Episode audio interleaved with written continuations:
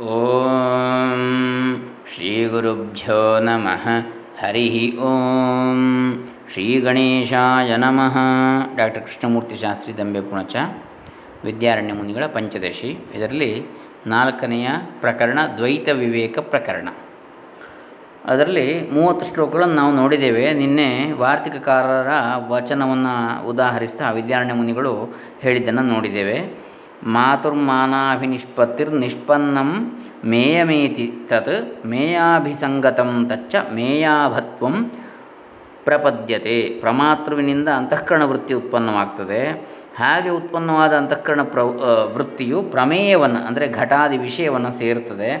ಹಾಗೆ ವಿಷಯದೊಂದಿಗೆ ಸೇರಿಕೊಂಡ ಅಂತಃಕರಣ ವೃತ್ತಿಯು ಆ ವಿಷಯದ ಆಕಾರವನ್ನೇ ಹೊಂದುತ್ತದೆ. ತದ್ವೃತ್ತಿ ತಾದಾತ್ಮ್ಯವನ್ನು ಹೊಂದುತ್ತದೆ ಅಂಥೇಳಿ. ಹೀಗೆ ಹೇಳಿದ್ದರಿಂದ ಏನಾಯಿತು ಅಂತ ಇವತ್ತು ನೋಡೋಣ. ಮೂವತ್ತೊಂದನೇ ಶ್ಲೋಕ. ಸತ್ಯೇವಂ ವಿಷಯೌ ದ್ವೌಸ್ತೋ, ಘಟೌ ಮೃನ್ಮಯ ಧೀಮಯೌ, ಮೃನ್ಮಯೋ ಮಾನಮೇಯ ಸ್ಯಾತ್ ಸಾಕ್ಷಿಭಾಸ್ಯಸ್ತು ಧೀಮಯ. ಹೀಗಾದ್ದರಿಂದ ವಿಷಯಗಳು ಎರಡಾಗುವು ಒಂದು ಘಟವು ಮೃನ್ಮಯ, ಮತ್ತೊಂದು ಮನೋಮಯ. ಮೃನ್ಮಯ ಘಟವನ್ನು ಚೈತನ್ಯದ ಪ್ರತಿಬಿಂಬದಿಂದ ಕೂಡಿದ ಮನಸ್ಸು ಗ್ರಹಿಸ್ತದೆ, ಆದರೆ ಮನೋಮಯ ಘಟವನ್ನು ಸಾಕ್ಷಿಯು ಮಾತ್ರ ಗ್ರಹಿಸ್ತದೆ. ಮನಸ್ಸಿಂದ ಕಲ್ಪಿಸ್ತಕ್ಕಂತಹ ಘಟ. ಇನ್ನೊಂದು ಮಣ್ಣಿನಿಂದ ಮಾಡಲ್ಪಟ್ಟ ಘಟ. ಮಣ್ಣಿನಿಂದ ಮಾಡಲ್ಪಟ್ಟ ಘಟವನ್ನು ಚೈತನ್ಯದ ಪ್ರತಿಬಿಂಬದಿಂದ ಕೂಡಿದಂತಹ ಮನಸ್ಸು ಗ್ರಹಿಸ್ತದೆ. ಆದರೆ ಮನೋಮಯ ಘಟವನ್ನು ಸಾಕ್ಷಿಯು ಗ್ರಹಿಸ್ತದೆ. ಮನಸ್ಸನ್ನು ಗ್ರಹಿಸ್ತಕ್ಕಂಥದ್ದು ಯಾವುದು? ಸಾಕ್ಷಿ ಅಂತ ಸಾಕ್ಷಿ ಅಂಥೇಳಿ. ಹೀಗೆ ಎರಡು ಬಗೆಯ ದ್ವೈತವಿದ್ದರೆ ಅದರಲ್ಲಿ ಬಿಡಬೇಕಾದ್ದು ಯಾವುದು ಅಂತೇಳಿ ತಿಳಿಯಲಿಲ್ಲ ಅಂತೇಳಿ ಹೇಳ್ತಾರೆ. ಇದು ಮೂವತ್ತ ಒಂದನೇ ಶ್ಲೋಕದಲ್ಲಿ ಹೇಳ್ತಕ್ಕಂಥದ್ದು. ಒಂದು ಘಟವನ್ನು ನೋಡಿದಾಗ ಮೃಣ್ಮಯ ಧೀಮಯ ಎಂದು ಎರಡು ವಿಷಯಗಳು ಇರುವವು ಮೃನ್ಮಯವಾದ ಘಟವು ಮಣ್ಣಿನಿಂದ ಕೂಡಿದ ಘಟವು ಪ್ರಮಾಣದಿಂದ ಗ್ರಹಿಸಲ್ಪಡ್ತದೆ. ಆದರೆ ಮನೋಮಯವಾದ ಘಟವು ಸಾಕ್ಷಿಯಿಂದ ಗ್ರಹಿಸಲ್ಪಡ್ತದೆ. ಆದ್ದರಿಂದ ಮನೋಮಯವಾದ ವಸ್ತುವನ್ನು ಗ್ರಹಿಸಲು ಬೇರೊಬ್ಬನಿಲ್ಲವೆಂದು ಹೇಳಕೂಡದು. ಅದಕ್ಕೆ ಸಾಕ್ಷಿ ಇದ್ದಾನೆ ಅಂತೇಳಿ. ಈ ಎರಡು ವಿಧವಾದ ದ್ವೈತದಲ್ಲಿ ಯಾವುದನ್ನು ಗ್ರಹಿಸಬೇಕು, ಯಾವುದನ್ನು ಬಿಡಬೇಕು ಅಂದರೆ ಮುಂದಿನ ಶ್ಲೋಕದಲ್ಲಿ ಹೇಳ್ತಾರೆ. ಈಗ ಇಲ್ಲೇನಾಗಿದೆ ಅಂತ ಹೇಳಿದರೆ ಫಲಿತವಾದದ್ದು ಇಷ್ಟು. ಹೀಗಿರುವಾಗ ಅಂದರೆ ಘಟಾದಿ ವಿಷಯಗಳು ಎರಡು, ಒಂದು ಮೃನ್ಮಯ ಇನ್ನೊಂದು ಮನೋಮಯ. ಮೃನ್ಮಯ ಘಟವು ಪ್ರಮಾಣವಾದ ಚಕ್ಷುರಿಂದ್ರಿಯಕ್ಕೆ ಗೋಚರಿಸ್ತದೆ ಕಣ್ಣಿಗೆ. ಮನೋಮಯವು ಸಾಕ್ಷಿ ಚೈತನ್ಯಕ್ಕೆ ಗೋಚರಿಸ್ತದೆ. ಇದೇ ಸಾಕ್ಷಿ ಭಾಸ್ಯ ಅಂತ ಹೇಳ್ತಾರೆ. ಸಾಕ್ಷಿಯ ಬೆಳಕು. ಇವುಗಳಲ್ಲಿ ಜೀವನ ಬಂಧನಕ್ಕೆ ಕಾರಣವಾದದ್ದು ಮನೋಮಯ ಪ್ರಪಂಚ. ಜೀವನ ಬಂಧನಕ್ಕೆ ಕಾರಣವಾದ ಮನೋಮಯ ಪ್ರಪಂಚ. ಬುದ್ಧಿಗೆ ಗೋಚರವಾದ್ದರಿಂದಲ್ಲವೇ ಅದು ನಮಗೆ ವ್ಯಾಮೋಹವನ್ನುಂಟು ಮಾಡುತ್ತದೆ ಬುದ್ಧಿಗೋಚರವಾಗದಿದ್ದರೆ ಅದು ನಮಗೆ ಏನನ್ನೂ ಮಾಡುವುದಿಲ್ಲ. ಹೀಗೆ ಅನ್ವಯ ವ್ಯತಿರೇಕಗಳಿಂದ ಪರ್ಯಾಲೋಚಿಸಿದಾಗ ಜೀವ ಸೃಷ್ಟ ಜಗತ್ತೇ ಬಂಧನಕಾರಿ ಎಂಬುದು ಸ್ಪಷ್ಟವಾಗಿದೆ. ಆ ಮನೋಮಯ ಘಟವೇ ನಮಗೆ ಬಂಧನಕಾರಿ ಹೊರತು ಚಕ್ಷು ಇದು ಮೃಣ್ಮಯವಾದ ಘಟ ಅಲ್ಲ ಅಂತ ಗೊತ್ತಾಗ್ತದೆ. ಹಾಗಾಗಿ ಮನೆಯೇವ ಮನುಷ್ಯಾಣಾಂ ಕಾರಣಂ ಬಂಧಮೋಕ್ಷಯೋ ಅಂತೇಳಿ ಹೇಳಿದ್ದೆ ಅದಕ್ಕೆ. ಸುಖ ದುಃಖಗಳು ಹುಟ್ಟುವುದು ಮನೋಮಯದಿಂದ. ಇದು ಇಲ್ಲದಿದ್ದರೆ ಸುಖವೂ ಇಲ್ಲ, ದುಃಖವೂ ಇಲ್ಲ. ಆಯಾ ವಸ್ತು ಆಯಾ ಅದು ಅದರದ್ರ ಪಾಡಿಗೆ ಇರ್ತವೆ. ಮನಸ್ಸಿನಲ್ಲಿ ನಾವು ಅದನ್ನು ಒಳ್ಳೆಯದು, ಕೆಟ್ಟದ್ದು, ಸುಖ, ದುಃಖ ಅಂತ ಅಂದುಕೊಳ್ಳುವಂಥದ್ದು ಅದು ಮನಸ್ಸಿನಿಂದಾಗಿ ಅಂತೇಳಿ. ಮನೋಮಯದಿಂದ. ಹೀಗೆ ಇದನ್ನು ಮೂವತ್ತ ಎರಡನೇ ಶ್ಲೋಕದಲ್ಲಿ ಅದನ್ನು ಮುಂದುವರಿಸ್ತಾರೆ. ಅಂದರೆ ಇದರಲ್ಲಿ ಯಾವುದನ್ನು ಬಿಡಬೇಕು ಅಂತ ಕೇಳಿದರೆ ಮನೋಮಯವನ್ನು ಬಿಡಬೇಕು ಅಂತ. ಅನ್ವಯ ವ್ಯತಿರೇಕಾಭ್ಯಾಂ ಧೀಮಯೋ ಜೀವಬಂಧಕೃತ್ ಸತ್ಯಸ್ಮಿನ್ ಸುಖ ದುಃಖೇ ತಸ್ಮಿನ್ ಅಸತಿ ನದ್ವಯಂ. ಅನ್ವಯ ವ್ಯತಿರೇಕಗಳಿಂದ ಮಾನಸ ಪ್ರಪಂಚವಿರುವಾಗ ಸುಖ ದುಃಖಗಳಿರ್ತವೆ ಅದು ಇಲ್ಲದಿರುವಾಗ ಸುಖ ದುಃಖಗಳು ಇರುವುದಿಲ್ಲ ಎನ್ನತಕ್ಕಂತಹ ಅನ್ವಯ ವ್ಯತಿರೇಕ ಅನ್ವಯ ಅಂದರೆ ಇರುವಾಗ ಇರುವಂತಹದ್ದು. ಮಾನಸ ಪ್ರಪಂಚ ಇರುವಾಗ ಸುಖ ದುಃಖಗಳು ಇವೆ ಎನ್ನತಕ್ಕಂಥದ್ದು. ವ್ಯತಿರೇಕ ಅಂದರೆ ಅದು ಇಲ್ಲದಿರುವಾಗ ಮಾನಸ ಪ್ರಪಂಚ. ಮನೋಮಯ ಕೋಶ ಇಲ್ಲದೇ ಇದ್ದಾಗ ಸುಖ ದುಃಖಗಳು ಇರುವುದಿಲ್ಲ ಎನ್ನತಕ್ಕಂತಹ ಈ ಅನ್ವಯ ವ್ಯತಿರೇಕಗಳಿಂದ ಜೀವ ಸೃಷ್ಟಿಯಾದಂತಹ ಮಾನಸ ಪ್ರಪಂಚವೇ ಜೀವನಿಗೆ ಬಂಧನವನ್ನು ಉಂಟು ಮಾಡುವಂತಹದ್ದು. ಅದು ಇರುವಾಗ ಸುಖ ದುಃಖಗಳು ಎರಡೂ ಇರುವವು, ಅದು ಇಲ್ಲದಿರುವಾಗ ಇರುವುದಿಲ್ಲ ಅಂತೇಳಿ ಹೇಳ್ತಾರೆ. ಹೀಗೆ ಅನ್ವಯ ವ್ಯತಿರೇಕಾಭ್ಯಾಂ ಧೀಮಯೋ ಜೀವಬಂಧಕೃತ್ ಸತ್ಯಸ್ಮಿನ್ ಸುಖ ದುಃಖೇ ಸ್ತಃ, ತಸ್ಮಿನ್ ಅಸತಿ ನ ದ್ವಯಂ. ಅನ್ವಯ ವ್ಯತಿರೇಕ ನ್ಯಾಯದಿಂದ ಮನೋಮಯ ಸೃಷ್ಟಿಯೇ ಮನುಷ್ಯನನ್ನು ಬಂಧನಕ್ಕೊಳಪಡಿಸುವುದೆಂದಾಯಿತು ಇದರಿಂದಲೇ ಸುಖ ಇದು ಅನ್ವಯವು. ಇದು ಇಲ್ಲವಾದರೆ ಸುಖವೂ ಇಲ್ಲ, ದುಃಖವೂ ಇಲ್ಲ, ಇದು ವ್ಯತಿರೇಕವು. ಈ ಅನ್ವಯ ವ್ಯತಿರೇಕ ನ್ಯಾಯವು ಹೊರಗಿನ ವಿಷಯಗಳಿಗಷ್ಟೇ ಸಂಬಂಧವೆಂದು ಏಕೆ ತಿಳಿಯಬಾರದು? ಮನಸ್ಸಿಗೆ ಇಲ್ಲ ಹೊರಗಿನ ತಕ್ಕ ಮಾತ್ರ ಅಂತ ಯಾಕೆ ತಿಳಿಯಬಾರದು ಅಂತೇಳಿ ಇಲ್ಲಿ ಮೂವತ್ತೆರಡನೇ ಶ್ಲೋಕ ದ ಕೊನೆಗೆ ಇಲ್ಲಿ ಪ್ರಶ್ನೆ ಮಾಡ್ತಾರೆ. ಈ ಅನ್ವಯ ವ್ಯತಿರೇಕಗಳು ಬಾಹ್ಯ ವಸ್ತುವಿನಲ್ಲಿ ಇಲ್ಲವೆಂದು ತಿಳಿಸುತ್ತಾರೆ.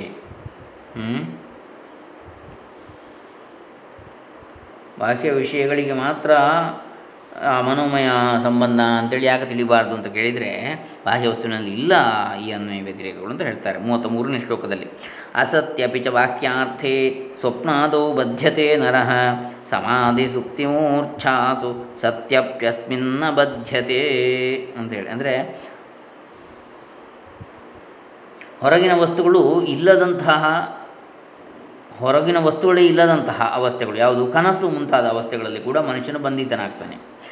ಆದರೆ ಅವೇ ವಸ್ತುಗಳು ಇದ್ದರೂ ಅಷ್ಟೇ. ಬಂಧಿತನಾಗ್ತಾನೆ ಎಚ್ಚರದಲ್ಲಿ ಕೂಡ. ಆ ವಸ್ತುಗಳ ಬಗ್ಗೆ ಮೋಹ ಇರ್ತದೆ, ಲೋಭ ಇರ್ತದೆ. ಸಮಾಧಿ, ಗಾಢ ನಿದ್ರೆ ಮತ್ತು ಮೂರ್ಛೆ ಈ ಅವಸ್ಥೆಗಳಲ್ಲಿ ಮನುಷ್ಯನು ಬಂಧಿತನಾಗಿರುವುದಿಲ್ಲ. ಅಂದರೆ ಸುಖ ದುಃಖಾದಿಗಳಿಗೆ ಒಳಗಾಗುವುದಿಲ್ಲ. ಸ್ವಪ್ನ, ಸ್ಮೃತಿ, ಮನೋರಾಜ್ಯ ಮುಂತಾದ ಪ್ರಸಂಗಗಳಲ್ಲಿ ತನಗೆ ಅನುಕೂಲವೆನಿಸಿದ ಹೆಂಡತಿ, ಮಕ್ಕಳು, ದ್ರವ್ಯ ಮುಂತಾದ ಪದಾರ್ಥಗಳು ತನಗೆ ಪ್ರತಿಕೂಲವೆನಿಸುವ ಹುಲಿ, ಸಿಂಹ ಮೊದಲಾದ ಪದಾರ್ಥಗಳು ನಿಜವಾಗಿ ಇರುವುದಿಲ್ಲ. ಆದರೂ ಜೀವನ ಸುಖ ದುಃಖಗಳು ಅನುಭವ ಪಡೆಯುತ್ತಾನೆ. ಇದಕ್ಕೆ ವಿರುದ್ಧವಾಗಿ ಸಮಾಧಿ, ಗಾಢ ನಿದ್ದೆ, ಮೂರ್ಛೆ ಮುಂತಾದವುಗಳಲ್ಲಿ ಮೇಲೆ ಹೇಳಿದ ಅನುಕೂಲ, ಪ್ರತಿಕೂಲ ಬಾಹ್ಯ ಪದಾರ್ಥಗಳು ಇದ್ದರೂ ಸುಖ ದುಃಖಾದಿಗಳನ್ನು ಹೊಂದುವುದಿಲ್ಲ. ಆದುದರಿಂದ ಹೊರಗಿನ ವಿಷಯಗಳಲ್ಲಿ ಅನ್ವಯ ವ್ಯತಿರೇಕ ನ್ಯಾಯವು ಹತ್ತುವುದಿಲ್ಲ. ಹೊರಗಿನ ವಿಷಯಗಳಲ್ಲಿ ಇಲ್ಲ. ಅದು ಮನೋಮಯದಲ್ಲಿ ಮಾತ್ರ ಅನ್ವಯ ವ್ಯತಿರೇಕ ಅಂತ ಹೇಳ್ತಾರೆ. ಉದಾಹರಣೆ ಕೊಟ್ಟು. ಅಂದರೆ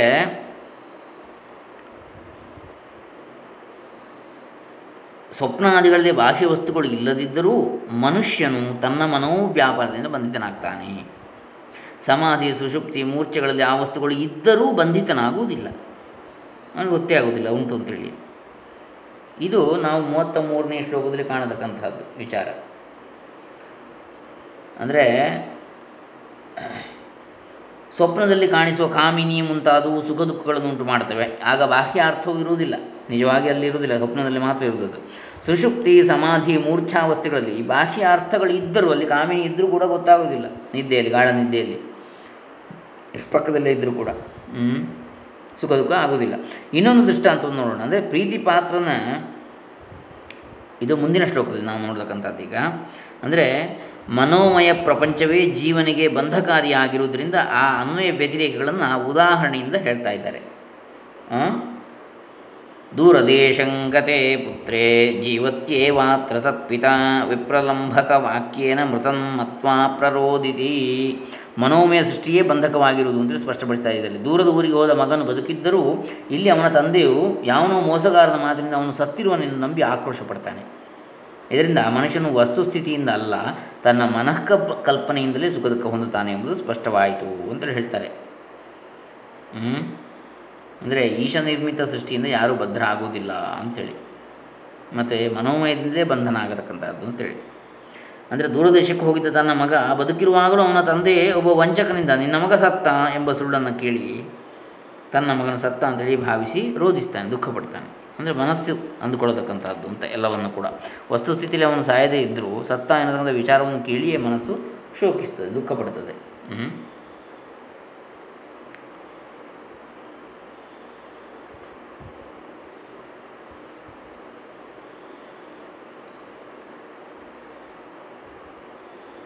ಈಗ ನಾವು ಪ್ರೀತಿಪಾತ್ರನಾದ ಮಗ ದೂರದೇಶಕ್ಕೆ ಹೋಗಿದ್ದಾನೆ ಅಂತ ತಿಳಿಯಿರಿ. ಆಗ ಮನೆಯಲ್ಲಿರುವ ತಂದೆ ಅವನ ವಿಷ, ವಿಷಯವನ್ನೇ ಚಿಂತಿಸ್ತಾ ಇರ್ತಾನೆ. ಯಾವನಾದರೂ ಒಬ್ಬ ವಂಚಕ ಬಂದು ನಿನ್ನ ಮಗ ಒಂದು ಅಪಘಾತಕ್ಕೆ ಸಿಕ್ಕಿ ಸತ್ತು ಹೋದ ಅಂತ ಸುಳ್ಳು ಹೇಳ್ತಾನೆ. ಆ ಮಾತನ್ನು ಕೇಳಿ ತಂದೆ ಅಳ್ತಾನೆ ಅವನ ದುಃಖಕ್ಕೆ ಎಣೆಯೇ ಇರುವುದಿಲ್ಲ. ಅವನ ದುಃಖಕ್ಕೆ ಬಾಹ್ಯಾರ್ಥವು ಕಾರಣವಾಗಲಿಲ್ಲ ಅಲ್ಲಿ. ಅಂದರೆ ನಿಜವಾಗಿ ಮರಣ ಹೊಂದಲಿಲ್ಲ. ಆದರೆ ಮನಸ್ಸಿಗೆ ತಪ್ಪಾಗಿ ಅವನು ತಿಳ್ಕೊಂಡ. ಅದೇ ಮಗನು ಒಂದು ವೇಳೆ ಸತ್ತು ಹೋಗಿದ್ದರೂ ಮುಂದಿನ ಶ್ಲೋಕದಲ್ಲಿ ಹೇಳ್ತಾರೆ ಅದನ್ನು. ಮೃತೆ ಪಿತಸ್ಮಿನ್ ವಾರ್ತಾಯಾಮ್ ಅಶ್ರುತಾಯಾಮ್ ನರೋದಿತಿ ಅತಃಸರ್ವಸ್ಯ ಜೀವಸ್ಯ ಬಂಧಕೃನ್ ಮಾನಸಂ ಜಗತ್. ಅಂದರೆ ಆ ಮಗನು ಅಲ್ಲಿ ನಿಜವಾಗಿ ಸತ್ತಿದ್ದರೂ ಇದು ಮೂವತ್ತೈದನೇ ಶ್ಲೋಕ. ಆ ಸುದ್ದಿ ಕಿವಿಗೆ ಬೀಳದಿದ್ದರೆ ಅವನು ಅಳುವುದಿಲ್ಲ ಅವನ ವಿಷಯ ಗೊತ್ತಾಗಲಿಲ್ಲ ಅಳುವುದಿಲ್ಲ ಆದ್ದರಿಂದ ಎಲ್ಲ ಜೀವರಿಗೆ ಮನೋಮಯ ಸೃಷ್ಟಿಯೇ ಬಂಧಕವು. ಮನಸ್ಸಿಗೆ ಗೊತ್ತಾದರೆ ಅದು ಸುಖ ದುಃಖಗಳನ್ನು ಸ್ವೀಕರಿಸ್ತದೆ, ಮನಸ್ಸು ಅಂದುಕೊಳ್ಳುವಂಥದ್ದು. ಭಾವನಾಮಯ ಪ್ರಪಂಚ ಅಂತೇಳಿ ಹೇಳ್ತದೆ ಅದನ್ನೇ. ಮನೋಮಯ ದ್ವೈತದಿಂದಲೇ ಪ್ರತಿಯೊಬ್ಬರೂ ಬಂಧಿತರಾಗುವರು ಅಂತೇಳಿ ತಿಳಿದುಬಿಟ್ರೆ, ಬೌದ್ಧರ ಕ್ಷಣಿಕ ವಿಜ್ಞಾನವನ್ನು ಒಪ್ಪಿದಂತಾಗಬಹುದಲ್ಲ? ಬುದ್ಧಿಯ ಹೊರತು ಹೊರಗೆ ವಸ್ತುಗಳು ಇಲ್ಲವೆಂಬುದನ್ನು ಒಪ್ಪಿದಂತಾಗಬಹುದಲ್ಲ? ಅಂದರೆ ಬುದ್ಧಿಯ ಹೊರತು ಹೊರಗೆ ಏನಿಲ್ಲ ಶೂನ್ಯ ಅಂತೇಳಿ. ನಮ್ಮ ಮನಸ್ಸೇ ಎಲ್ಲ ಉಂಟು, ಇಲ್ಲ ಅಂತ ತಿಳ್ಕೊಳ್ಳೋದು ಅಂತ ಬೌದ್ಧರು ಹೇಳುವಂಥ ಶೂನ್ಯವಾದವನ್ನೇ ನಾವು ಒಪ್ಪಿದಾಗ ಆಗ್ತದಲ್ಲ ಅಂತಲೂ ಇಲ್ಲಿ ಪ್ರಶ್ನೆ ಬರ್ತದೆ ಒಂದು. ಈ ಮೂವತ್ತ ಐದನೇ ಶ್ಲೋಕದಲ್ಲಿ. ಆ ಮಗನು ಸತ್ತಿದ್ದರೂ ಮರಣವಾರ್ತೆಯನ್ನು ಕೇಳದ ತಂದೆ ರೋಧಿಸುವುದಿಲ್ಲ. ಆದ್ದರಿಂದ ಸಮಸ್ತ ಜೀವರಾಶಿಗೆ ಮಾನಸ ಜಗತ್ತೇ ಬಂಧವನ್ನು ಉಂಟು ಮಾಡ್ತದೆ ಅಂತೇಳಿ ಇಲ್ಲಿ ನಾವು ಕಾಣಬಹುದು. ಮೂವತ್ತ ಆರನೇ ಶ್ಲೋಕದಲ್ಲಿ. ಅಥವಾ ಆ ಮೂವತ್ತ ಐದನೇ ಶ್ಲೋಕದಲ್ಲಿ. ಅಂದರೆ ಅದೇ ಮಗ ಒಂದು ವೇಳೆ ಸತ್ತು ಹೋಗಿದ್ದರೂ ಆ ಸುದ್ದಿ ತಿಳಿಯದಿದ್ದರೆ ತಂದೆ ಅಳುವುದಿಲ್ಲ. ಯಾಕಂದರೆ ಮನೋಮಯನಾದ ಪುತ್ರನು ಅವನಿಗಿದ್ದೇ ಇರ್ತಾನೆ. ಮನಸ್ಸಿನಲ್ಲಿ ಅವನಿಗೆ ಮಗ ಇದ್ದಾನೆ ಅಂತಲೇ ಇರ್ತದೆ. ಆದ್ದರಿಂದ ಬಂಧನಕ್ಕೆ ಕಾರಣವಾದದ್ದು ಮನೋಮಯ ಪ್ರಪಂಚವೇ ಸರಿ ಅಂಥೇಳಿ ಇಲ್ಲಿ ನಾವು ಕಾಣ್ತೇವೆ. ಮಾನಸ ಜಗತ್ತೇ ಬಂಧ ಹೇತು ಎಂದು ಅಂಗೀಕರಿಸಿದರೆ ಸಿದ್ಧಾಂತಕ್ಕೆ ಹಾನಿ ಬರಲಿಲ್ಲವೋ ಎಂಬ ಶಂಕೆಗೆ ಪರಿಹಾರವನ್ನು ಹೇಳ್ತಾರೆ ಮುಂದಿನ ಶ್ಲೋಕದಲ್ಲಿ, ಮೂವತ್ತ ಆರನೇ ಶ್ಲೋಕದಲ್ಲಿ ಏನು ಹೇಳ್ತಾರೆ?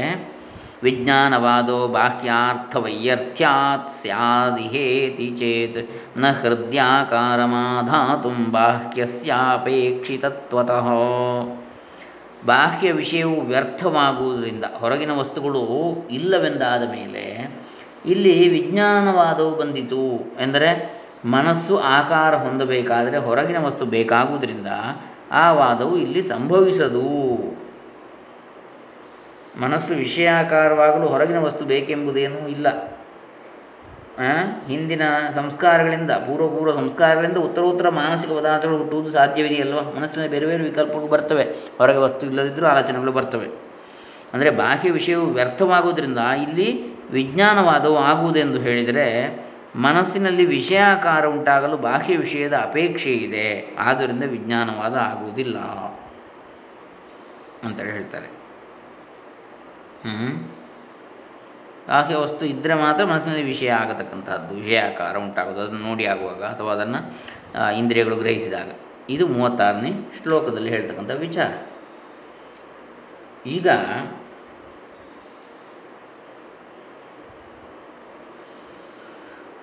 ಹಾಗಾದರೆ ಬೌದ್ಧರ ವಿಜ್ಞಾನವಾದವನ್ನು ಏಕೆ ಒಪ್ಪಬಾರದು? ಬಂಧ ಹೇತುವಾದದ್ದು ವಿಜ್ಞಾನವೇ ಹೊರತು, ಬಾಹ್ಯ ವಸ್ತು ಅಲ್ಲವೆಂದು ನೀವು ಹೇಳುತ್ತೀರಿ. ಆಗ ಬಾಹ್ಯ ವಸ್ತುವನ್ನು ಒಪ್ಪುವುದೇ ಬೇಡ. ವಿಜ್ಞಾನವಾದ ಪ್ರಕಾರ ಜಗತ್ತೆಲ್ಲವೂ ಮಾನಸ ಪ್ರಪಂಚವೇ ಆಗಿದೆ. ಅದನ್ನೇ ವೇದಾಂತಿಗಳು ಅಂಗೀಕರಿಸಬಹುದಲ್ಲವೇ? ಇಲ್ಲ.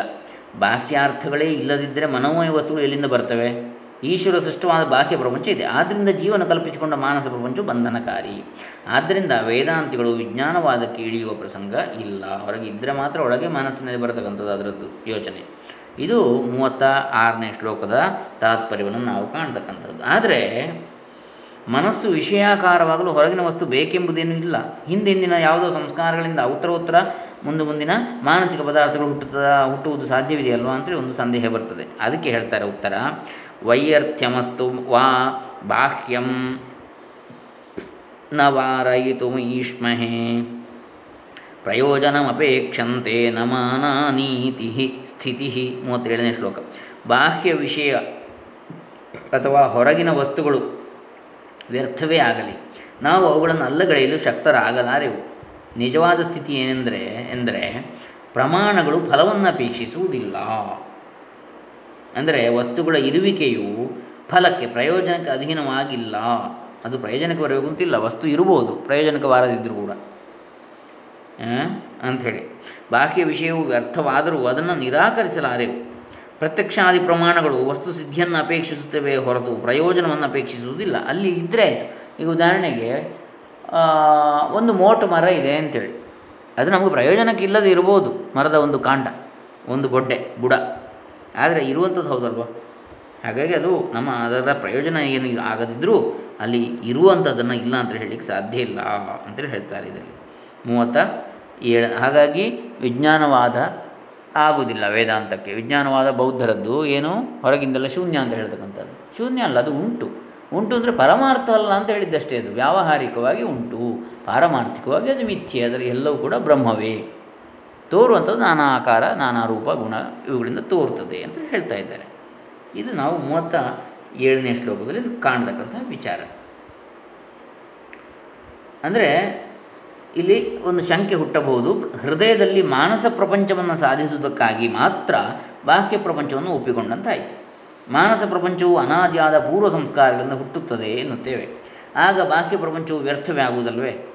ಹಿಂದಿನ ಯಾವುದೋ ನೆನಪನ್ನು ಮನಸ್ಸಿನಲ್ಲಿ ಆಲೋಚನೆ ಮಾಡ್ಬೋದು ಹೊರಗೆ ವಸ್ತು ಇಲ್ಲದಿದ್ದರೂ ಕೂಡ. ಹಾಗಲ್ಲ. ಬಾಹ್ಯ ಪ್ರಪಂಚವಿದೆ ಎನ್ನುವುದು ಶ್ರುತಿ ಸಿದ್ಧವಾಗಿದೆ. ಹೇಗೆ? ನೋಡಿ.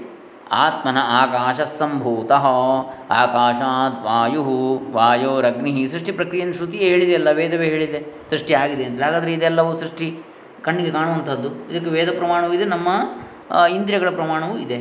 ಹಾಗಾಗಿ ಬಾಹ್ಯ ಪ್ರಪಂಚವನ್ನು ಬಾಹ್ಯ ಪ್ರಪಂಚ ಇಲ್ಲ ಅಂತ ಹೇಳುದ, ಹೇಳಲಿಕ್ಕೆ ಆಗೋದಿಲ್ಲ. ಬಾಹ್ಯ ಪ್ರಪಂಚ ಇದೆ ಎನ್ನುವುದಕ್ಕೆ ಶ್ರುತಿ ಕೂಡ ಪ್ರಮಾಣವಾಗಿದೆ ಪ್ರತ್ಯಕ್ಷ ಸಿದ್ಧವೂ ಆಗಿದೆ. ಹಿಂದೆ ಹೇಳಿದ ತೈತ್ತಿರಿಯ ಶ್ರುತಿಯಲ್ಲಿ ಆಕಾಶ, ವಾಯು ಮುಂತಾದ ಹುಟ್ಟಿದವು ಅಂತೇಳಿ ಸ್ಫುಟವಾಗಿ ತಿಳಿಸಿದೆ. ಆದ್ದರಿಂದ ಬಾಹ್ಯ ಪ್ರಪಂಚವಿಲ್ಲವೆನ್ನಲ್ಲ ಆಗುವುದಿಲ್ಲ. ಮಾನಾಧೀನಾಮೇಯ ಸಿದ್ಧಿ ಎಂಬ ಶಾಸ್ತ್ರೀಯ ನ್ಯಾಯ ಉಂಟು. ಅಂದರೆ ಪ್ರಮಾಣವಿದೆ ಆದ್ದರಿಂದ ಬಾಹ್ಯ ಪ್ರಪಂಚವಿದೆ ಎನ್ನುತ್ತೇವೆ. ಅದಕ್ಕೆ ಪ್ರಯೋಜನವೇನು ಎಂಬ ಆಕ್ಷೇಪ ಸರಿಯಿಲ್ಲ. ಹಾಗೆ ಆಲೋಚಿಸಿದರೆ ಮಾನಸ ಪ್ರಪಂಚದಲ್ಲಿಯೂ ಎಷ್ಟೊಂದು ಪ್ರಾಣಿಗಳು, ಜಡವಸ್ತುಗಳು ಅವುಗಳ ನಾನಾ ವೈವಿಧ್ಯಗಳು ಏಕೆ ಇವೆ ಎಂಬ ಪ್ರಶ್ನೆಗೆ ಉತ್ತರವಿಲ್ಲ ಪ್ರಯೋಜನ ಉಂಟಾ ಇಲ್ಲೋ ಮನಸ್ಸಿನಲ್ಲಿ ಯೋಚನೆಗಳು ಬರ್ತಾ ಇರ್ತವೆ ಒಬ್ಬೊಬ್ಬರಿಗೆ, ಬೇರೆ ಬೇರೆ ಆಲೋಚನೆಗಳು. ಹಾಗಂತೇಳಿ ಅದು ಪ್ರಯೋಜನ ಇಲ್ಲ ಅಂತೇಳಿ ಆದರೂ ಕೂಡ ಕೆಲವೆಲ್ಲ ಮನಸ್ಸಿನಲ್ಲಿ ಬಂದದ್ದು ಹೌದಲ್ವ ಯೋಚನೆಗಳು? ಹಾಗಾಗಿಯೇ ಹೊರಗಿರುವ ವಸ್ತುಗಳು ಕೂಡ ಪ್ರಯೋಜನಕ್ಕೆ ಇದೆಯೋ ಇಲ್ಲವೋ ಆದರೆ ವಸ್ತುಗಳು ಇಲ್ಲ ಅಂತೇಳಿ ಹೇಳಲಿಕ್ಕೆ ಆಗೋದಿಲ್ಲ ಇರುವ ವಸ್ತುಗಳನ್ನು. ಯಾಕೆ? ಅದು ಪ್ರತ್ಯಕ್ಷವಾಗಿ ಸಿದ್ಧವಾಗಿವೆ, ನಮ್ಮ ಇಂದ್ರಿಯಗಳು ವೇದ್ಯವಾಗಿವೆ, ಹಾಗೆಯೇ ಶ್ರುತಿಯಿಂದಲೂ ಸಿದ್ಧವಾಗಿದೆ, ಸೃಷ್ಟಿಯಾದದ್ದು ಹೌದು ಅಂತೇಳಿ. ಹಾಗಾಗಿ ಬಾಹ್ಯ ಪ್ರಪಂಚವನ್ನು ನಿರಾಕರಿಸ್ತಾ ಇಲ್ಲ. ವೇದಾಂತ ಬೌದ್ಧರ ವಿಜ್ಞಾನವಾದಂತೆ ಶೂನ್ಯವಾದವಲ್ಲ ಇದು ಅಂತೇಳಿ ಹೇಳ್ತಾ ಇದ್ದಾರೆ. ಮುಂದೆ ಏನು ಹೇಳ್ತಾರೆ? ಒಟ್ಟಿನಲ್ಲಿ ಮಾನಸ ಸೃಷ್ಟಿಯು ಬಂಧಕವೆಂದಾದ ಮೇಲೆ ಮನೋ ನಿರೋಧ ರೂಪ ಯೋಗದಿಂದ ಅದು ಇಲ್ಲದಂತಾಗುವುದಲ್ಲ. ಬ್ರಹ್ಮಜ್ಞಾನವೇ ಬಂಧವನ್ನು ಕಳಚುವುದೆಂದು ಯಾಕೆ ತಿಳಿತೀರಿ? ಮನಸ್ಸನ್ನು ನಿರೋಧಿಸಿದರೆ ಆಯಿತು. ಆ ರೀತಿಯ ಯೋಗ ಮಾಡಿದರೆ ಈ ಬಂಧನ ಇಲ್ಲದಂತೆ ಆಗ್ತದಲ್ಲ, ಬ್ರಹ್ಮಜ್ಞಾನ ಬೇಕು ಅಂತೇನು? ಬ್ರಹ್ಮಜ್ಞಾನ ಅಂದರೆ ಏನು? ಬ್ರಹ್ಮದ ಬಗ್ಗೆ ಏನು ತಿಳುವಳಿಕೆ? ಕೇವಲ ಮನಸ್ಸನ್ನು ನಿಯಂತ್ರಿಸಿದರೆ ಆಯಿತು, ಹೊರಗಿನ ವಸ್ತುಗಳಿಂದ, ಹೊರಗಿನ ಯೋಚನೆಗಳಿಂದ. ಆವಾಗ ಆ ಬಂಧನ ಇಲ್ಲದೆ ಆಗ್ತದಲ್ಲ? ಅದಕ್ಕೆ ಇನ್ನೊಂದು ಬ್ರಹ್ಮ ಅಂತೇಳಿ ಯಾಕೆ ಅಂತೇಳಿ ಕೇಳ್ತಾರೆ. ಅಂದರೆ ಪೂರ್ವಪಕ್ಷೀಯ ಪ್ರಶ್ನೆ ಇದು. ಅಂದರೆ ಬಂಧಶ್ಚೇನ್ಮಾನಸದ್ವೈತಂ ತನ್ನಿರೋಧೇನ ಶಾಮ್ಯತಿ, ಅಭ್ಯಸೇದ್ಯೋಗಮೇವಾತೋ ಬ್ರಹ್ಮಜ್ಞಾನೇನ ಕಿಂ ವದ. ಮಾನಸ ಪ್ರಪಂಚವು ಅಂದರೆ ಮನೋಮಯ ಸೃಷ್ಟಿಯೇ ಬಂಧಕವೆಂದಾದರೆ ಅದು ಮನೋ ನಿಗ್ರಹ ರೂಪ ಯೋಗದಿಂದ ಶಾಂತವಾಗ್ತದೆ ಎಂದ ಮೇಲೆ ಯೋಗವನ್ನು ಅಭ್ಯಾಸ ಮಾಡಿದರೆ ಆಯಿತು. ಬ್ರಹ್ಮಜ್ಞಾನದಿಂದ ಫಲವೇನು? ಅಂತೇಳಿ ಪ್ರಶ್ನೆ ಮಾಡ್ತಾರೆ. ಮಾನಸ ಪ್ರಪಂಚವು ಜೀವನಿಗೆ ಬಂಧಕಾರಿಯಾದರೆ ಅದು ಮನೋ ನಿರೋಧ ರೂಪವಾದ ಯೋಗದಿಂದ ಉಪಶಾಂತವಾಗ್ತದೆ. ಚಿತ್ತವೃತ್ತಿ ನಿರೋಧ ಯೋಗ ಮುಚ್ಚತೆ ಅಂತೇಳಿ ಹೇಳ್ತಾರೆ. ಆದುದರಿಂದ ಯೋಗಾಭ್ಯಾಸವನ್ನು ಮಾಡಬೇಕೇ ಹೊರತು ಬ್ರಹ್ಮಜ್ಞಾನದಿಂದ ಏನು ಪ್ರಯೋಜನ ಅಂತೇಳಿ ಇಲ್ಲಿ ಕೇಳ್ತಾ ಇದ್ದಾರೆ. ಆಕ್ಷೇಪ. ಮೂವತ್ತ ಎಂಟನೇ ಶ್ಲೋಕದಲ್ಲಿ. ಅಂದರೆ ಇದುವರೆಗಿನ ವಿಚಾರದಿಂದ ಸಿದ್ಧವಾದದ್ದು ಇಷ್ಟು. ಈಶ್ವರನಿಂದ ಬಾಹ್ಯ ಪ್ರಪಂಚವು ಮಾಯಾಶಕ್ತಿಯನ್ನು ಆಶ್ರಯಿಸಿ ನಿರ್ಮಿತವಾಗಿದೆ. ಅಂದರೆ ಈಶ್ವರನಿಂದ ಬಾಹ್ಯ ಪ್ರಪಂಚವು ಮಾಯಾಶಕ್ತಿಯನ್ನು ಆಶ್ರಯಿಸಿ ನಿರ್ಮಿತವಾಗಿದೆ. ಮನುಷ್ಯನು ಅದನ್ನು ನೋಡಿ ಪ್ರೀತಿ ದ್ವೇಷಗಳಿಂದ ಬಂಧನದಲ್ಲಿ ಸಿಕ್ಕಿಕೊಳ್ಳುತ್ತಾನೆ ಎಂದು ವೇದಾಂತ ಗ್ರಂಥಗಳು ಸಾರ್ತವೆ. ಸೂಕ್ಷ್ಮವಾಗಿ ಪರಿಶೀಲಿಸಿದರೆ ಈ ಬಾಹ್ಯ ಪ್ರಪಂಚವು ನೇರವಾಗಿ ಬಂಧ ಕಾರಣವಲ್ಲ. ಇದರಲ್ಲಿ ವ್ಯಾಮೋಹವನ್ನಿಟ್ಟು ಮಾನವನು ತನ್ನಲ್ಲಿಯೇ ಒಂದು ಮಾನಸ ಸೃಷ್ಟಿಯನ್ನು ಮಾಡಿಕೊಳ್ತಾನೆ. ಈ ಮಾನಸ ಸೃಷ್ಟಿ ಜೀವನದ್ದೇ ಅದು. ಇದೇ ಬಂಧ ಹೇತು ಅಂತೇಳಿ. ಇದರ ಮೇಲೆ ಇನ್ನೊಂದು ಪ್ರಶ್ನೆ ಹುಟ್ಟುತ್ತದೆ. ಮನೋಮಯ ಪ್ರಪಂಚವೇ ಸಂಸಾರಕ್ಕೆ ಹೇತುವಾದರೆ ಆತ್ಮಜ್ಞಾನದಿಂದ ಉಪಯೋಗವೇನೂ ಇಲ್ಲ. ಯೋಗಾಭ್ಯಾಸದಿಂದ ಸಮಾಧಿಯನ್ನು ಪಡೆಯಲಾದೀತು. ಸಮಾಜ ಸ್ಥಿತಿಯಲ್ಲಿ ಈ ಮಾನಸ ಪ್ರಪಂಚವು ಇರುವುದಿಲ್ಲ. ಹೀಗಾಗಿ ಯೋಗಾಭ್ಯಾಸದಿಂದ ನಮಗೆ ಮೋಕ್ಷವು ಸಿಗುವುದಾದರೆ ಜ್ಞಾನ ಪರ್ಯಂತ ಯಾಕೆ ಹೋಗಬೇಕು? ಎಷ್ಟಾದರೂ ಆತ್ಮಜ್ಞಾನವನ್ನು ಸಂಪಾದಿಸುವುದು ಅತ್ಯಂತ ಕಠಿಣವಾದದ್ದು. ಅದಕ್ಕಿಂತ ಯೋಗ ಸಾಧನೆಯೇ ಸುಲಭ. ಅಥ ಕೇಚಿತ್ ಮಧುವಿಂದೇತ ಕಿಮರ್ಥಂ ಪರ್ವತಂ ರಜೇತ್ ಹತ್ತಿರದಲ್ಲೇ ಜೇನು ತುಪ್ಪ ಸಿಗುವಾಗ ಅತ್ಕೇಚೇತ್ ಮಧು ಮಧುವಿಂದೇತ ಕಿಮರ್ಥಂ ಪರ್ವತಂ ವ್ರಜೇತ್. ಪರ್ವತಕ್ಕೆ ಹೋಗಿ ಅಲೆದಾಡೋದು ಯಾಕೆ? ಹತ್ತಿರದಲ್ಲಿ ಜೇನುತುಪ್ಪ ಸಿಗುವಾಗ. ಈ ಪ್ರಶ್ನೆಗೆ ನಿಮ್ಮ ಉತ್ತರ ಏನು ಅಂತ ಕೇಳ್ತಾರೆ. ಯೋಗದಲ್ಲಿಯೇ ಮನಸ್ಸಿನ ಶಾಂತ ಮನಸ್ಸು ಇಲ್ಲವಾಗಿ ನಮಗೆ ಶಾಂತಿ ಸಿಗ್ತದೆ ಅಂತೇಳಿ ಆದರೆ ಮತ್ತು ನಮಗೆ ಈ ಬ್ರಹ್ಮಜ್ಞಾನ ಯಾಕೆ? ಮನಸ್ಸನ್ನು ನಿಗ್ರಹಿಸಿದರೆ ಆಯಿತು ಮುಗಿಯೋಗುತ್ತಲ್ಲ ಅದಕ್ಕೆ ಉತ್ತರ ಏನು ಹೇಳ್ತಾರೆ? ಈಗ ಸಿದ್ಧಾಂತಿ ಪರಿಹಾರವನ್ನು ಹೇಳ್ತಾನೆ. ತಾತ್ಕಾಲಿಕ ದ್ವೈತ ಶಾಂತಾವಪ್ಯಾಗಮಿ ಜನಿಕ್ಷಯ. ಬ್ರಹ್ಮಜ್ಞಾನಂ ವಿನಾ ನ ಸ್ಯಾದಿತಿ ವೇದಾಂತ ಡಿಂಡಿಮಃ ಅಂತೇಳಿ ಹೇಳ್ತಾರೆ. ನೀನು ಹೇಳುವ ಯೋಗದಿಂದ ಮನೋಮಯ ಸೃಷ್ಟಿಯು ಆಗಿನ ಮಟ್ಟಿಗಷ್ಟೇ ಶಾಂತವಾಗ್ತದೆ. ಯೋಗ ಮಾಡುವಾಗ ಮಾತ್ರ. ಬ್ರಹ್ಮಜ್ಞಾನದ ಹೊರತೂ ಅದರ ಮುಂದಿನ ಹುಟ್ಟು ಅಡಗುವುದಿಲ್ಲವೆಂದು ವೇದಾಂತವು ಉದ್ಘೋಷಿಸ್ತದೆ ಮತ್ತೆ ಮತ್ತೆ ಮನೋಮಯ ಸೃಷ್ಟಿ ಆಗದ ಹಾಗೆ ಅದು ತಡೆಯುವುದಿಲ್ಲ. ಬ್ರಹ್ಮಜ್ಞಾನವಾಗದ ಹೊರತು. ತತ್ಕಾಲದಲ್ಲಿ, ಆ ಕಾಲದಲ್ಲಿ ದ್ವೈತರೂಪವಾದ ಮಾನಸ ಪ್ರಪಂಚವು ಶಾಂತವಾದರೂ, ಯೋಗ, ಸಮಾಧಿ ಮಾಡತಕ್ಕಂಥ ಕಾಲದಲ್ಲಿ ಮುಂದೆ ಉತ್ಪನ್ನವಾಗತಕ್ಕ ಮಾನಸ ಪ್ರಪಂಚವು ಬ್ರಹ್ಮಜ್ಞಾನವಿಲ್ಲದೆ ನಾಶವಾಗಲಾರದು ಎಂದು ಉಪನಿಷತ್ತುಗಳು ಭೇರಿ ನಾದದಿಂದ ಘೋಷಿಸ್ತಾ ಇವೆ ಅಂತೇಳಿ ಹೇಳ್ತಾ ಇದ್ದಾರೆ. ಅಂದರೆ ದೇವನನ್ನು ಅರಿತುಕೊಂಡಾಗ ಜೀವನು ಸರ್ವಪಾಶಗಳಿಂದಲೂ ಮುಕ್ತನಾಗ್ತಾನೆ. ಜ್ಞಾತ್ವಾ ದೇವಂ ಮುಚ್ಚತೆ ಸರ್ವಪಾಶೈ ಶ್ವೇತಾಶುದ್ರ ಉಪನಿಷತ್ತು ಹೇಳಿದೆ.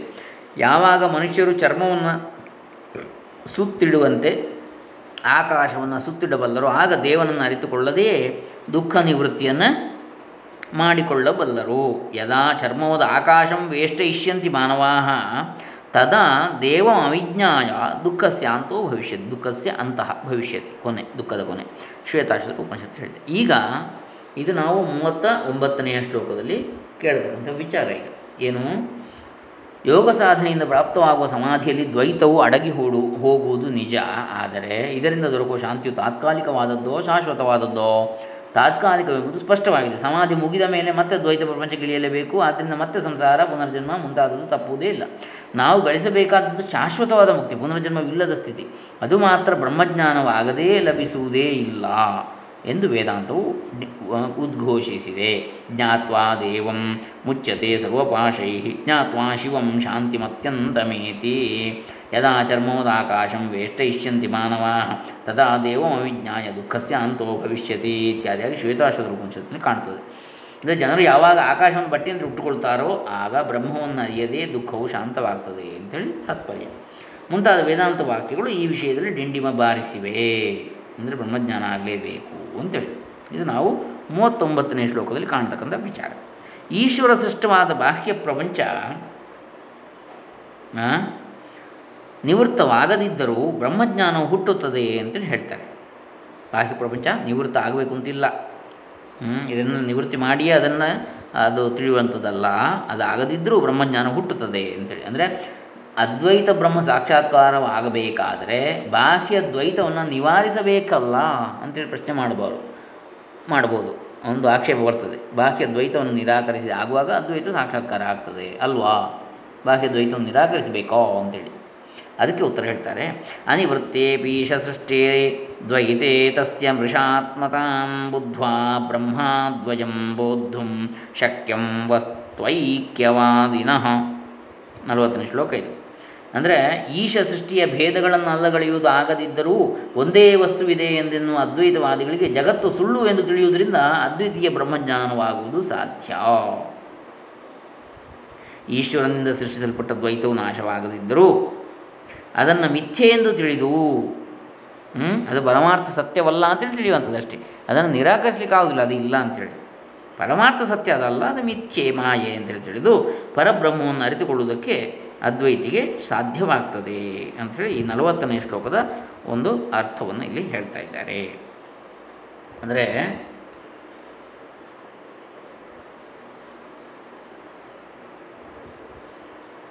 ಬ್ರಹ್ಮಜ್ಞಾನವಾದರೂ ಈಶ ಸೃಷ್ಟವಾದ ಭಗವಂತನಿಂದ ಸೃಷ್ಟಿತ, ಸೃಷ್ಟವಾದಂತಹ ಈ ಜಗತ್ತೇನು ಕರಗಿ ಹೋಗುವುದಿಲ್ಲ. ಇದು ಇದ್ದೇ ಇರುತ್ತದೆ ಆದರೆ ಇದು ಸತ್ಯವಾದದ್ದಲ್ಲ, ಇದು ಮಿಥ್ಯೆ ಎಂಬುದು ದೃಢವಾಗಿ ಚಿತ್ತದಲ್ಲಿ ನೆಲೆಸಿದರೆ ಸಾಕು. ಅದರಿಂದ ಪರಬ್ರಹ್ಮವು ಅದ್ವಯವಾದದ್ದು ಎಂಬ ಜ್ಞಾನ ಹುಟ್ಟುವುದಕ್ಕೆ ಬಾಧೆ ಇಲ್ಲ. ಅದ್ವೈತವಾದಿಯ ಅಭಿಪ್ರಾಯ ಇದೇ ಆಗಿರ್ತದೆ ಅಂಥೇಳಿ ಇಲ್ಲಿ ಹೇಳ್ತಾ ಇದ್ದಾರೆ ನಲವತ್ತನೆಯ ಶ್ಲೋಕದಲ್ಲಿ. ಈಗ ಈಶ್ವರ ದ್ವೈತ ನಿವೃತ್ತಿಯು ಬ್ರಹ್ಮಜ್ಞಾನಕ್ಕೆ ಪ್ರಯೋಜಕವಲ್ಲವೆಂದು ಹೇಳ್ತಾರೆ. ಈಶ್ವರ ದ್ವೈತ ನಿವೃ, ದ್ವೈತ ಯಾವುದಿದೆ ಹೊರಗಡೆ ಕಾಣ್ತಕ್ಕಂಥದ್ದು. ಇದನ್ನು ನಿವೃತ್ತಿ ಮಾಡಿ. ಇಲ್ಲ ಅಂತೇಳಿ ಹೇಳಿದರೆ ಅದು ಬ್ರಹ್ಮಜ್ಞಾನಕ್ಕೆ ಏನು ಪ್ರಯೋಜನ ಆಗುವುದಿಲ್ಲ ಅಂದರೆ ಮುಂದಿನ ಶ್ಲೋಕದಲ್ಲಿ ಹೇಳ್ತಾರೆ. ಅದನ್ನು ನಾಳೆ ದಿವಸ ನಾವು ನೋಡೋಣ. ಇವತ್ತಿಗೆ ಇಷ್ಟಕ್ಕೆ ಮುಕ್ತಾಯ ಮಾಡೋಣ. ಮೂವತ್ತ ಒಂದರಿಂದ ನಲವತ್ತನೇ ಶ್ಲೋಕದವರೆಗೆ. ನಾಲ್ಕನೆಯ ಪ್ರಕರಣ, ದ್ವೈತ ವಿವೇಕ ಪ್ರಕರಣ, ವಿದ್ಯಾರಣ್ಯ ಮುನಿಗಳ ಪಂಚದಶಿ. ಎಲ್ಲರಿಗೂ ಬ್ರಹ್ಮಜ್ಞಾನ, ಬ್ರಹ್ಮಾತ್ಮನಿಷ್ಠೆ ಪ್ರಾಪ್ತಿಯಾಗಲಿ, ಬ್ರಹ್ಮಾನಂದ ಪ್ರಾಪ್ತಿಯಾಗಲಿ, ಲೋಕಶಾಂತಿ, ಆರೋಗ್ಯ, ನೆಮ್ಮದಿಗಳು ಲಭಿಸಲಿ. ಭಗವಂತನ ಹಾಗೂ ಆಚಾರ್ಯರ ಅನುಗ್ರಹ ಎಲ್ಲರ ಮೇಲಾಗಲಿ.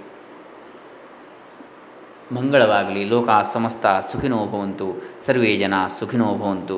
ಓಂ ತತ್ಸತ್ ಬ್ರಹ್ಮಾರ್ಪಣಮಸ್ತು.